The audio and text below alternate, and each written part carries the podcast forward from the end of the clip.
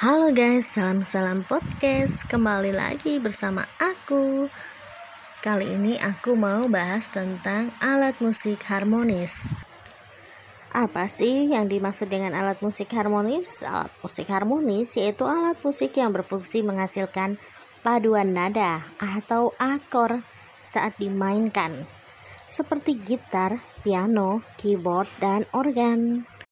Alat musik melodi, ritmis, dan harmonis adalah tiga jenis yang dibagi berdasarkan fungsi alat musiknya sendiri. Sekian podcast kali ini, terima kasih ya.